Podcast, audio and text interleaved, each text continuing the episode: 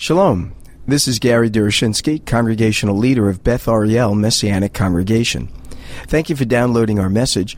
We're delighted to make it available to you through the generous donations of our members and friends at Beth Ariel.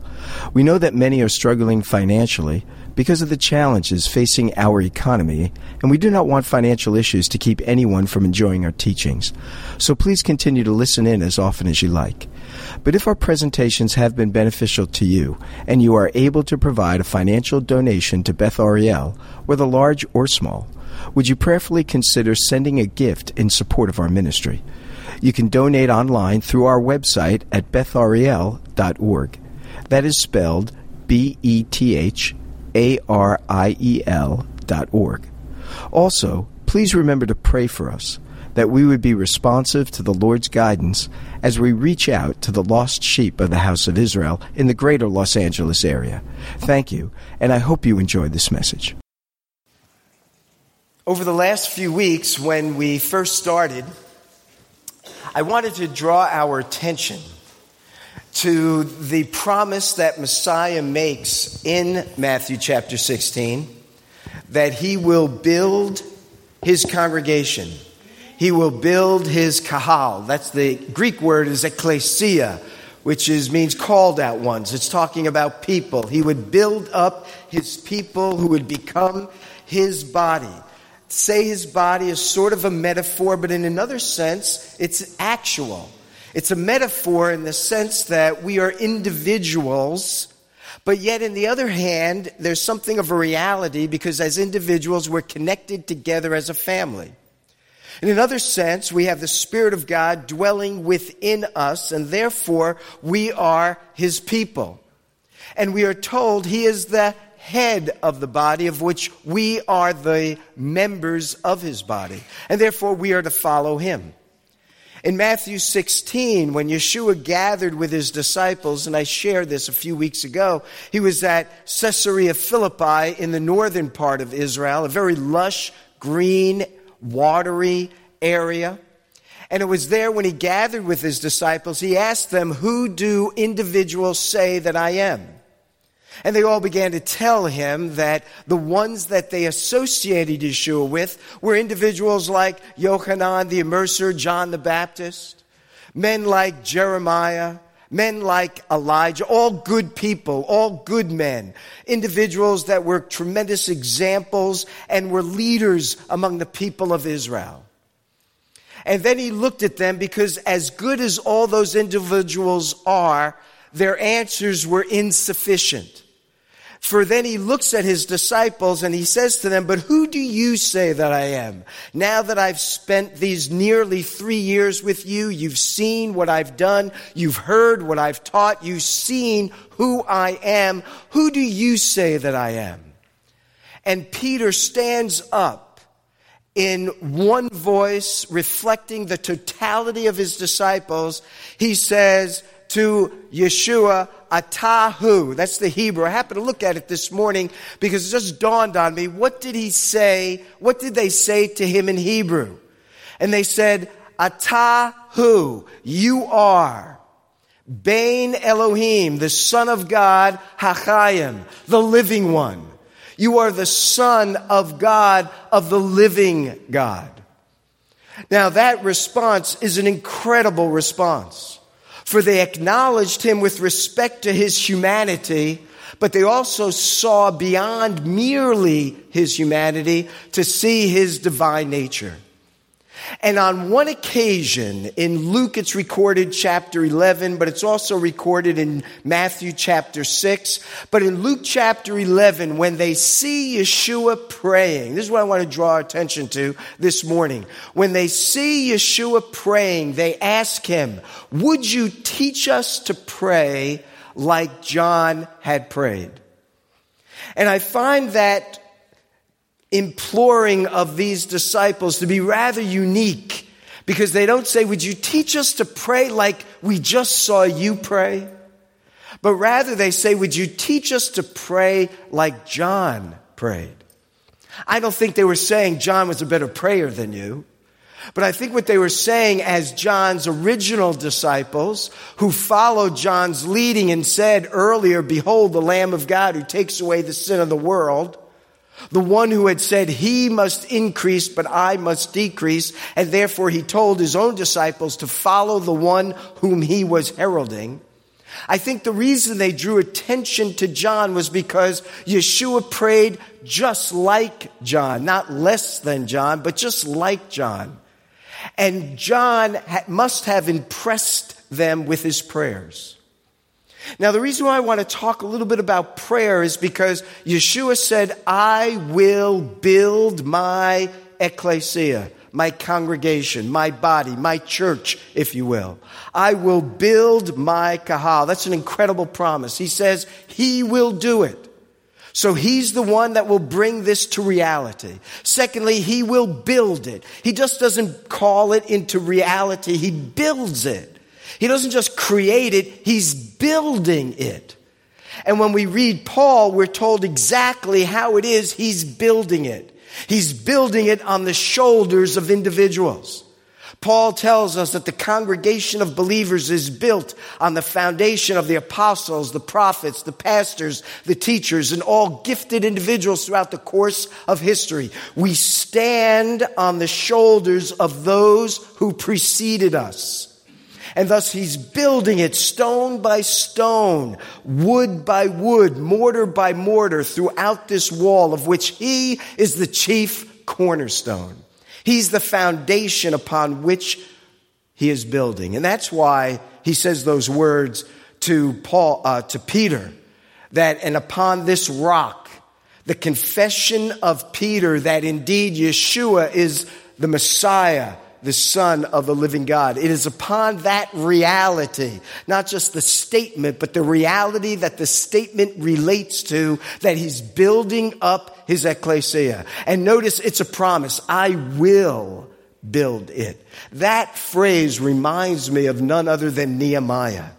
Because when Nehemiah was building the walls around Jerusalem and he was being sort of tempted to come down from those walls, he said, I'm doing the work of God and I can't come down. Yeshua says, I am doing this work and I will complete it. And thus Paul says that this will go on until the fullness of the Gentiles be come in, and then his attention will return once again to his people Israel. He's building up his body. And the body that he is building, he tells us, he says, and the gates of Hades will not prevail against it, right? Some translations say hell, but you know, the Greek word for hell in the New Testament is Gehenna, which is not the word used here. The word here is Hades. And the reason I think Yeshua draws our attention to Hades in distinction from Gehenna is because Hades is the abode of the dead, whereas Gehenna was the abode of the wicked. And there was a time when the righteous were in the abode of the dead, awaiting the completed work of Messiah, from which they would then be released from that abode from the dead. You remember Yeshua told that story of the rich man and Lazarus? And the rich man, uh, when he died, went to Hades, and the uh, Lazarus had gone to the place of Abraham's bosom, paradise. Well, the abode of the suffering and the abode of the righteous was in what was known as Hades, the abode of the dead. But those in righteous were in a place of bliss, those of the unrighteous were in a place of suffering. But now that Messiah has gone, has, has suffered and died and resurrected and gone to heaven, now the abode of the righteous is emptied. And now, when individuals die, we go into the very presence of God. That's why Paul says to be absent from the bodies, to be in the presence of the Lord, not to be in the bosom of Abraham. So Yeshua is saying that when he would build his congregation, even the gates of Hades would not prevail against it. Now, I just want you to think about that imagery for a moment. Gates. What do gates do?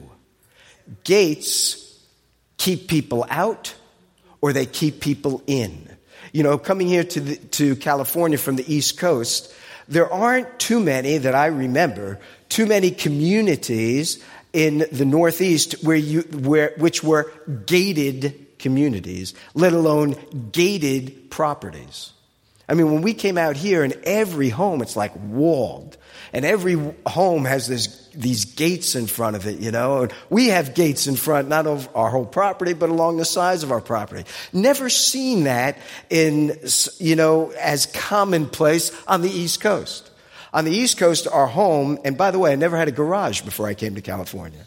But on the East Coast, your property just morphed into another person's property. You know, you're just there. And I remember my neighbor next door never mowed his lawn. And it was always like huge, and my lawn was always pristine, you know, always pristine. And so one time I'm mowing it, and I said, you know what? I'm just going straight across, and I just mowed his, the lawn, you know? And then I put a bill on, it, on his door. No, I didn't. But the point is, gates keep people out, and they keep people in. So think of the imagery. He's saying that he would build his congregation of believers and the gates of hell would not be able to keep him and his people out.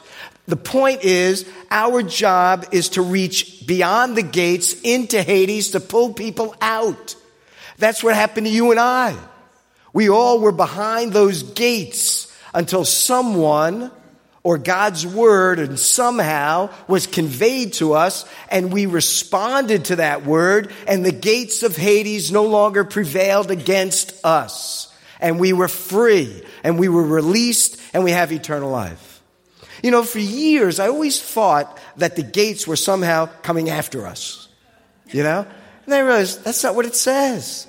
The gates are like a defensive thing. We are to storm the gates and bring people out. And that's what Yeshua said he would do in the building of his congregation. So now what I want us to think about is how does this work get started? Where do you begin? And I think the place to begin is prayer. That's where we must begin. We could think, we could reflect, we could do, but the first thing we need to think about is prayer and coming before the Lord. And so, if you will, I want to just share with you a few passages that have struck me on the significance of prayer, the power of prayer, not only its importance, but its significance. So now turn with me, if you will, to Luke chapter, uh, chapter 9. I made reference to it before. Uh, excuse me, chapter 11. I said 9, but Luke chapter 11. It's there that we read the very first verse. Now Yeshua was praying. And when he finished, one of his disciples said to him, Lord, teach us to pray as John taught his disciples. And he said to them, when you pray, and this is a, a smaller version of what we read in Matthew 6, which only serves to tell us that he taught about prayer periodically. These are not the only times he taught about prayer. He taught about prayer on a numerous occasions, and therefore we have different contexts in which he taught about prayer, and we have different extents of the lesson that he gave. So here it's a shorter version. He simply says, Father, hallowed be your name. Your kingdom come. Now he excludes here, your will be done on earth as it is in heaven. But that's included in Matthew. But here he simply says, your kingdom come. Give us this day, or each day, our daily bread, and forgive us our sins, for we ourselves forgive everyone who is indebted to us. And lead us not into temptation, and left out here is, um, lead us not into temptation. What is that? But deliver us from evil. Sorry. But, uh, so in any case, it's shorter, but it's still significant. Now I want you to think about just two things about the significance of prayer that's reflected here and in the parable that Yeshua is going to tell right after this instruction, which I want to, I'll bring your attention to, but don't go there before me. You know, don't steal my thunder. But the two things I want you to see is that prayer is meant to be transformational and relational. Prayer is meant to enhance our relationship with God and prayer is meant to result in transforming us and the world around us. That's what prayer is about. Relationship and transformation. Connection and change. And that's what the prayer is, right? I mean, it starts off, Father. That's a relationship.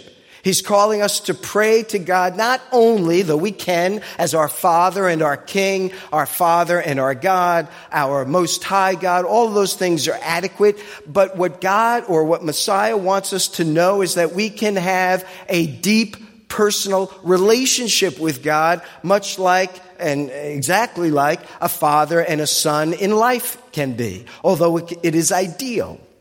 So he says, when you speak to God, speak to him as your father. Have a relationship with God. Prayer is meant to bring about our relate, to deepen our relationship with him. So he says, our father. And look at this. If you have a relationship with our father, you know something about, about him. Hallowed be your name. It's not just the name of God that's mentioned here, but the name meaning the character, the being, the person of God. He's saying we need to get to know him. And when we get to know him, we then hallow, make holy who he is. We make holy who he is by the words by which we address him by the things about which we adore him with, how we acknowledge him and how we praise him. And we also hallow, make holy his name by the life we live, which we can only live if he transforms us in such a way as to enable us to live it. So on the one hand, prayer is meant to deepen our relationship and in deepening our relationship to get to know him more so that we can hallow his name by our words and, ex- and uh, exclamations about him, but also by our life and our actions and our attitudes that are to reflect our relationship with him. He goes on to say that we're to pray, Your kingdom come. In other words, we're interested in our Father having His way.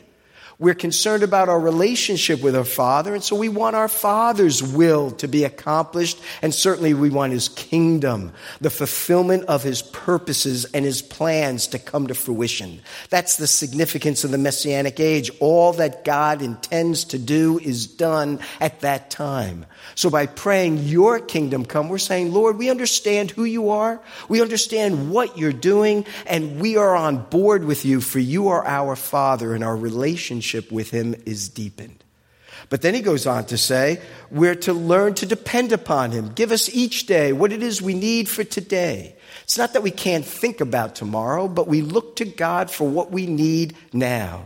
We need not worry about tomorrow, but we can plan for tomorrow and be focused on what God is doing in and through us and providing for us today. And then the transformation takes us that we can be forgivers as God is a forgiving God. That we can actually let people off the hook. We can actually be like God in that we can be gracious to others and say, I forgive you, or would you forgive me, or please, I'm sorry, and it's okay. It's all over. It's in the past. That requires tremendous transformation. And God is in the business of transforming us. Prayer is meant to deepen our relationship and to result in transforming us. The transformation is a miracle. Think about this. The transformation is the miracle of God working in the hearts of individuals. Now, with that thought in mind, I want to draw your attention to two episodes that I recently read about that struck me with regard to this whole issue this whole issue of prayer. The first, or the first passage, you don't need to turn, but is found in Genesis chapter 18. It's there that Abraham is visited by the Lord. It says, The Lord, the sacred name of God, Jehovah, if you will, appeared to Abraham. And when Abraham lifts up his eyes, he, sees he sees three men, one of whom he addresses as the Lord, sacred name of God, every time he speaks to that one. So it would appear that this is a pre incarnate appearance of Messiah along with two angels at his side. And in Genesis 18, for the third time, the Lord repeats a promise. The first time he mentions it, it's in Genesis 15, verse 4. You will have a son as an heir. The second time he mentions it, it is in Genesis chapter 17, I'm going to say around verse 10, where again the Lord reiterates his promise to Abraham, you will have a son through Sarah, your wife. The third time, it's reiterated in chapter 18, which is where I've drawn your attention. And when the Lord speaks to Abraham and says, Look, you're going to have a son. In fact, he says, I'm going to visit you this time next year. And your wife, Sarah will bear you a son. Now, Sarah was hearing in the doorway by the tent, and evidently, Messiah, the Lord, the one Abraham speaking to, his back was to the, the opening. And as he's speaking to Abraham with his back to the doorway of the tent, he says to Abraham, Why did your wife laugh? And if I was Abraham, I would say, I don't know, I know nothing about it. I have no idea. She should not have done it, and I'm sorry to, you know. But the Lord, and then it goes on to say, he says this to Sarah, and Sarah says, I didn't laugh. Talking about lying. No, I didn't laugh. And Abraham said, I don't know anything, you know. And the Lord says, But you did laugh. See, he knows everything that's going on in our heart, in our soul, in our mind, through our mouths. He knows everything. We can't fool him.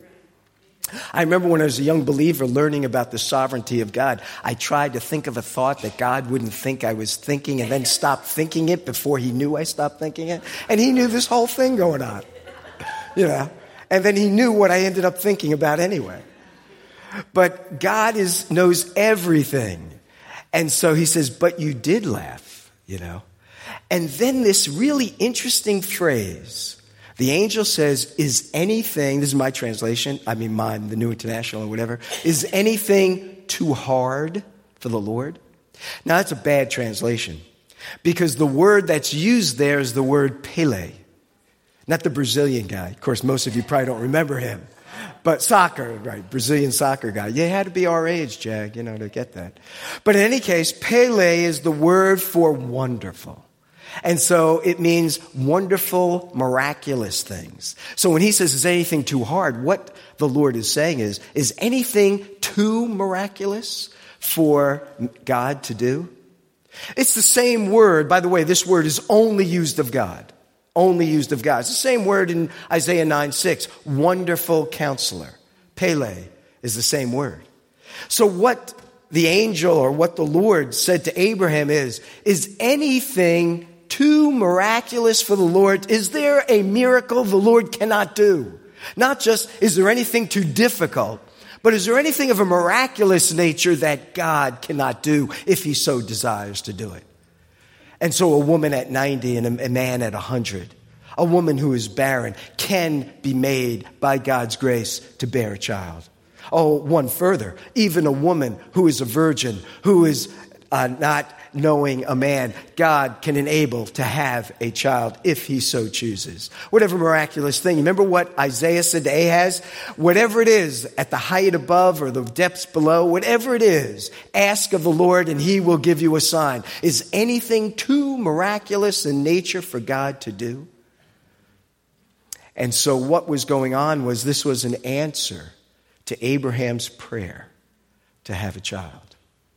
The Lord says, I will build my body. Prayer is meant to deepen our relationship, is to transform our lives. And He does this miraculously by intervening in ways which He, he alone can intervene. But here's another one. I do want you to turn here. Look at Genesis chapter 24. This is one of the most remarkable chapters in all of Scripture. And it's such a, a a full chapter telling us how it was that Isaac, the miraculous son of Abraham and Sarah, receives his wife, Rebekah. And God, or I should say, Abraham, calls his servant. In this chapter, he's unnamed. But perhaps this is Eliezer, who is named earlier in chapter 17 or so. And Abraham tells Eliezer to go back to Haran, to his people of origin, to his family, to get a wife for his son Isaac. And he tells him that his angel will guide him to, to get the, the wife for Isaac. He says, The servant said to him, Perhaps the woman may not be willing to follow me to this land. looking at verse 6. Must I take your son back to the land from which you came? Abraham said, See to it, you do not take my son back there, because the Lord promised him this land. He doesn't want him to leave the land of promise. He says, The Lord, the God of heaven, who took me from my father's house and from the land of my kindred, and who spoke to me and swore to me, To your offspring I will give this land. He will send his angel before you, and you shall take a wife for my son from there. Now, here's the neat thing this servant is added to Abraham's household, you might say. If he's Eliezer, he's a Syrian, right? He's from Damascus. And when he gets to Haran, when he gets to the place where he's to look for a wife for Isaac, he prays. And I love his prayer. Check this out. It says that he made the camels kneel down outside the city by the well of water at the time of evening when the women, of course it would be the women, go out to draw water. Men wouldn't do that, right? Okay. They were stronger in those days. But in any case, verse 12, and he said, This is his prayer. Check this out. He says, O Lord God of my master Abraham. I love that. It's not that he isn't his God either, but he respects Abraham so much that his God is the God of Abraham, and that's how he addresses him. This says a lot about Abraham, doesn't it? As it does about God himself. And look what he said. Look what he prays. He says, Please grant me success today and show steadfast love. This is the Hebrew word chesed, covenantal love. Love of the covenant, love of promise that he made to Abraham. He says, Show steadfast love to my master Abraham. I love this. You know, he's concerned for his master, Abraham. He doesn't want to go back empty handed because he doesn't want Abraham to lose out. He wants God to bless Abraham. I, I, just love this. And he says, Behold, I'm standing by the spring of water. Don't you love that too? As if God doesn't know where he is. He says, Lord, I'm standing here. No, no, no, look this way. I'm right here, you know? No, God knows exactly where he is. But I love this. This is the relationship aspect, right? Lord, you know my frame. You just tell him. He already knows. And so he's saying, look, I'm here by the, I know you know, but I want to tell you, you know? And he says, I'm by this, uh, uh, where'd he go? And behold, I'm standing by the spring, and the daughters of the men of the city are coming out to draw water. See them, look. And he says, Let the young woman to whom I shall say, Please let down your jar that I may drink. But get this let that one then respond to me, Drink, and I will also water your camels. Now listen, he said, he didn't, he said, I'm going to say to her, give me something to drink. But he didn't say, could you please give me something to drink and would you mind watering my camels? No, he's only going to say to her, would you mind giving me something to drink? But she in response is going to say, this is what he's praying now. I'm praying, Lord, that the one that I asked for a drink will not only give me a drink, but will say, hey, and I'm willing to water your camels too. Now that may not seem like a lot, but the servant took with him 10 camels. And on average, I learned, each camel can drink up to 20 gallons of water. That means we're talking about 200 gallons of water. Have you ever tried to carry 10 gallons of water? You know? Or milk, you know, you carry those things, you say, man, I better be doing my curls, you know? Because it gets old. And this is, she's got to go, and how, how much water could she carry in her water thing? You know, how much water could be carried there? And she's got to go to the well, dip out the water, take the water, walk over to the camel, wait for the camel to drink. Come on, you know, let's go. Still thirsty, all right, you know?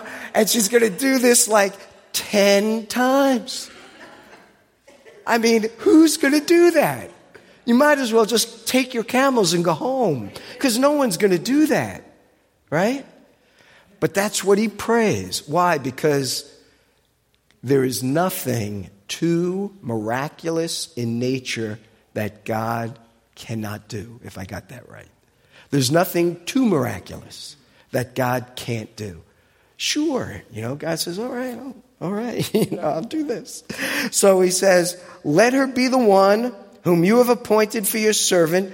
By this I shall know that you've shown steadfast love to my master. And look at this, verse 15. Before he finished speaking, Rebecca shows up. You know? That reminds me of what Yeshua said. He knows what you need even before you ask. Right? It wasn't even finished. God's already on the march. I got it covered, man. I know exactly what you're thinking. I know what you're asking, and I'm ready to provide. And He does provide. And Rebecca does. How long might that have taken? I don't know how far away the camels were from the water and all that. How, a couple of hours, I guess? I don't know.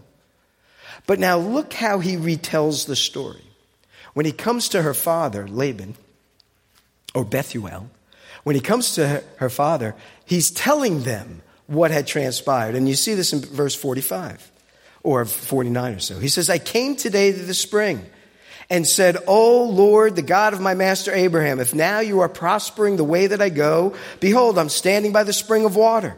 Let the virgin who comes out to draw water, to whom I shall say, Please give me a little water from your jar to drink. And then she will say to me, Drink, and I will draw for your camels also. Let her be the woman. Look at verse 45. Before I had finished speaking in my heart, behold, Rebecca appeared. Ah, now we know something else. You don't have to pray audibly for God to hear you. You know? He was praying in his heart.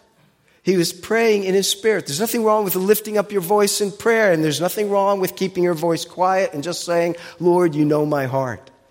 And thinking the thought. Sometimes we don't know how to think in our hearts. And we just say, Lord, just, you know what I desire. I don't even know how to begin to pray about this. The Lord knows it from the beginning because prayer is relational and it's transformational. It changed Abraham, Rebekah, Isaac, the servant, God intervened. And one other example I'd like to draw to your attention. If you'd like to turn with me, you can. I won't take a long time in this, time is moving. But if you look in the book of Nehemiah, another fascinating account of prayer. The very first chapter, we have the exile has come to an end. The Jewish people are no longer in Babylon. They're no longer in bondage. They've been welcomed to return and Jewish people have been returning. And now Nehemiah, approximately 400, let's just call it that for the sake of argument, about 100 years has gone by or so. Nehemiah is a Jewish man still in the capital of Persia, same place Esther and Mordecai will be in the book during in the book of Esther. And he is, if you look at the very last phrase in chapter one, he says, Now I was cupbearer to the king. He had a very important position as the wine tester for the king. It was a risky job, but it was a very influential job because you had the, air, the ear of the king all the time. You're always in his presence. And so you had to be a quality kind of person, not just a risk taker. And Nehemiah was that kind of person. Now, here's the interesting thing. When his brother, and I think it's his literal brother, and some others come back from Jerusalem, Nehemiah asks two questions How are the people? How is the city? Isn't that amazing? Nehemiah is concerned for God's people, and he's concerned for God's city.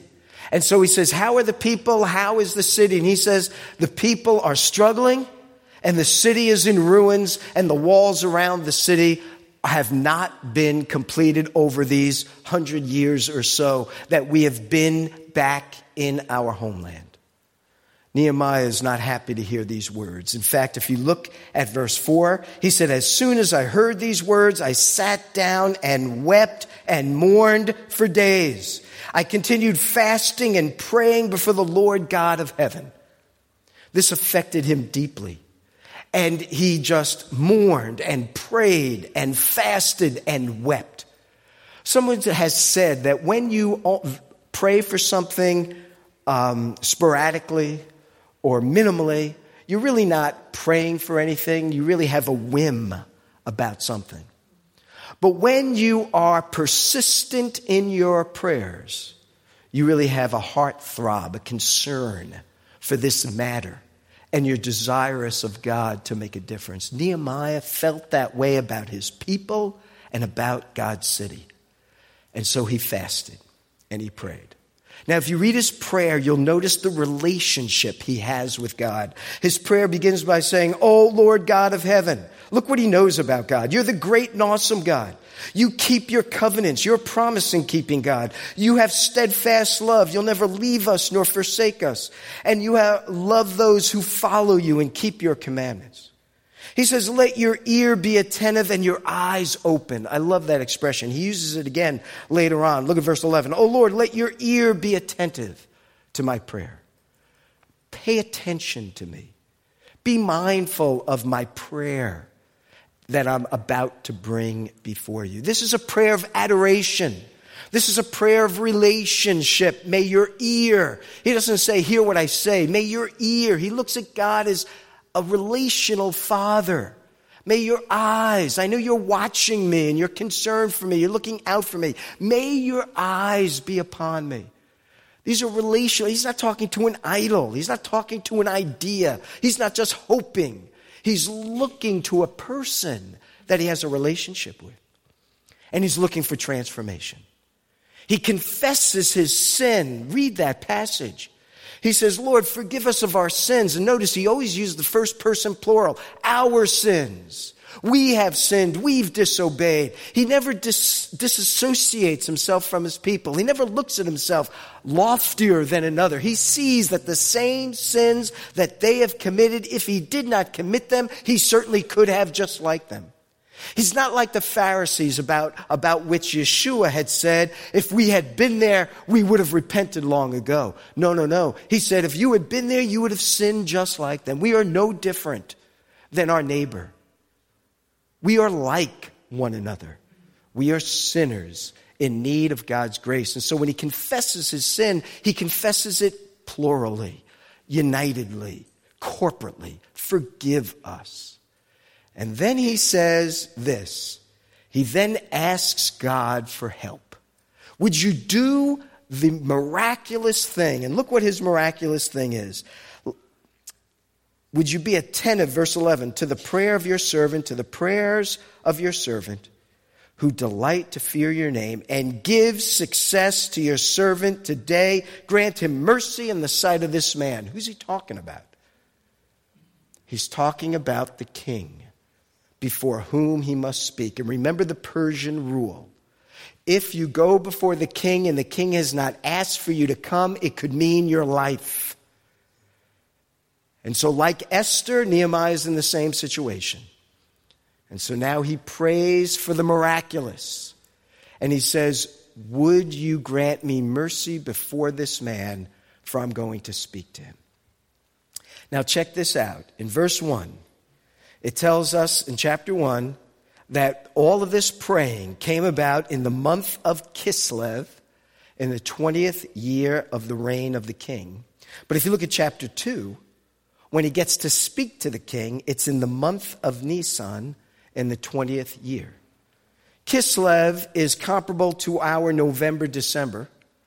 Nisan is comparable to our March or April. So December, January, February, March, April. Five months go by before the door is opened for him to speak to the king. That tells us his ongoing prayer began when they first came to him, and it continued on until he spoke to the king.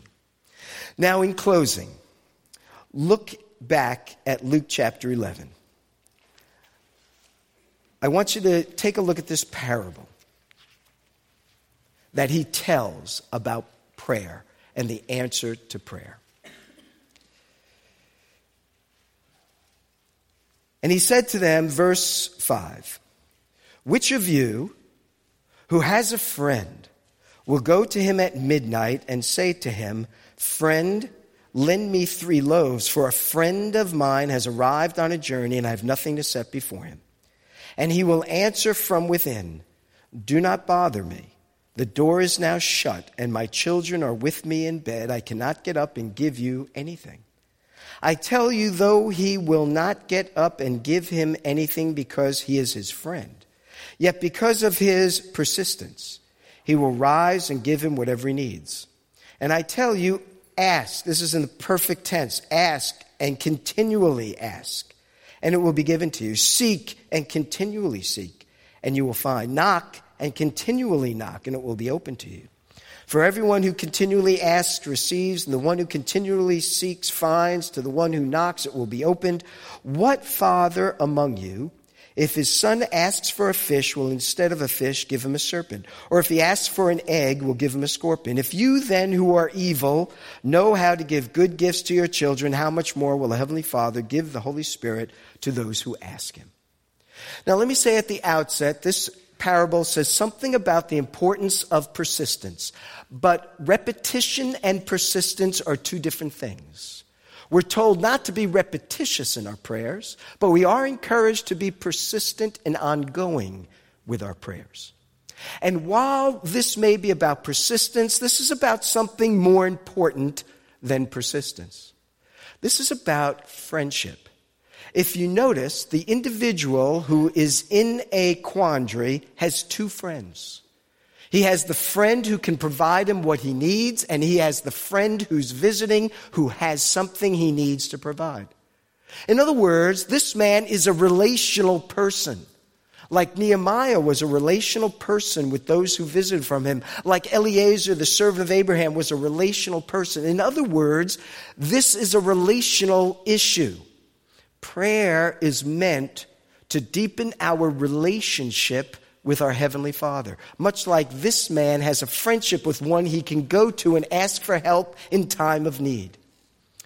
So, on the one hand, this is about being friends to one another, and most importantly, being a friend of God. The second thing that's important about this parable is that the one who is helping. Now, check this out, and because I read it a second time, a third time, after I had read uh, a little devotional on it. Notice that the one that he comes to ask for help from, he's not begrudging him help. If you notice what he says, he says, Look, I'd love to help you, but I'm already in bed, get this, with my children. In other words, he has a prior commitment to his children who are in bed with him. Now, think about this. If his children said to him, Dad, I need to go to the restroom, is that father going to get up and get him there? If the son or daughter that's with him said, Dad, I need something to drink, is he going to get up and get him something to drink? He's getting up. If that child starts coughing and hacking and not feeling well and says, Dad, I don't feel well, is that father going to get up? He is. What he was saying to his friend is not that I don't want to help you, but what he was saying to his friend is, you know, I'm with my family. God wants us in his family. And it's in that family connection that God is like this, like this, you know. We're in bed with our fa- Heavenly Father. Now, that's not to say we shouldn't be persistent and ask and keep on asking, but this isn't about a begrudging father. This is about a father who delights to give. Therefore, don't stop asking because he wants to give. Like Nehemiah over a long period of time. Like Eliezer the servant. But in that case, before he finished. Sometimes before we finish God's answers. Sometimes we pray for decades and then God's answers. How many of us know of individuals that individuals have prayed for for decades and on their deathbeds finally they come to know the Lord? How many of you know individuals that you pray and the next day someone calls you and says, Hey, I just invited the Lord into my life? God is sovereign, but we must be praying. If He's going to build His body, it will start with prayer.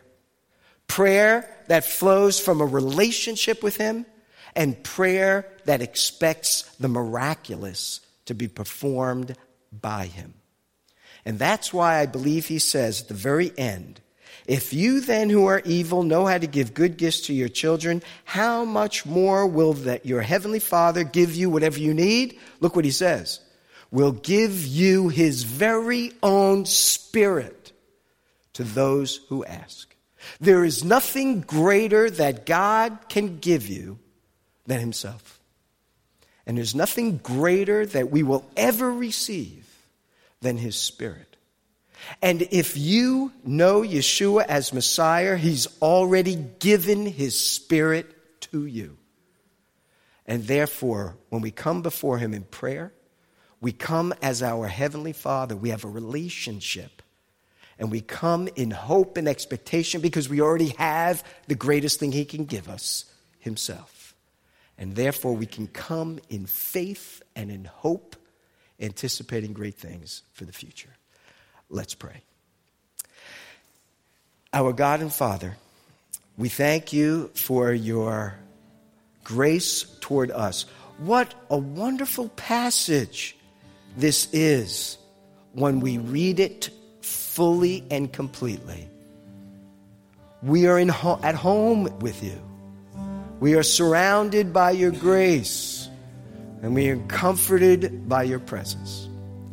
But we come like Abraham's servant came, and we come like you instruct us to keep on asking, keep on seeking, keep on knocking, because you desire and you delight in doing great things for your people.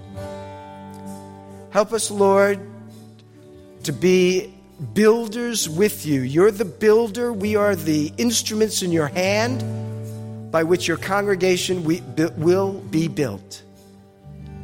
And so use us and may you enable us to build up Beth Ariel as a mature, healthy body. And as a body made up of new individuals that come to know you as Savior. We pray you might do this through us. For we ask in Messiah's name. Amen. Let's stand. Thank you for listening to our message.